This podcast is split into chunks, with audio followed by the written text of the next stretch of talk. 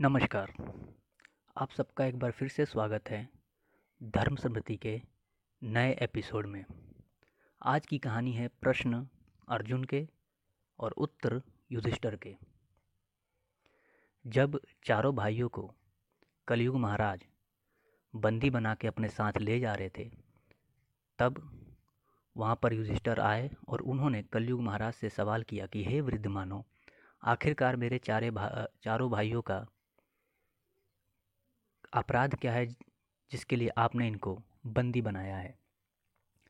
तब पश्चात जो भी घटना घटी थी, उस वाक्य को कलयुग ने युधिष्ठर के सामने रखा।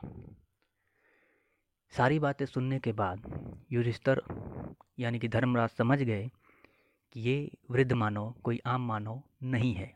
ये कलयुग कहीं एक अवतार है, यानी कि ये कलयुग है। उसके बाद उन्होंने अर्जुन की तरफ़ देखा और पूछा कि, बताओ, तुमने पहले दिशा में क्या देखा?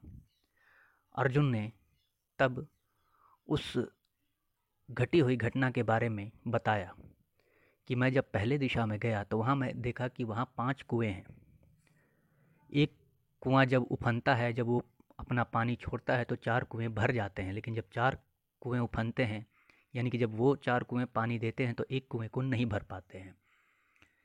ये प्रश्न सुनने के बाद युधिष्ठर ने एक वाक्य कहा, हे कलयुग महाराज, ये सारी घटना कलयुग में ही होंगी।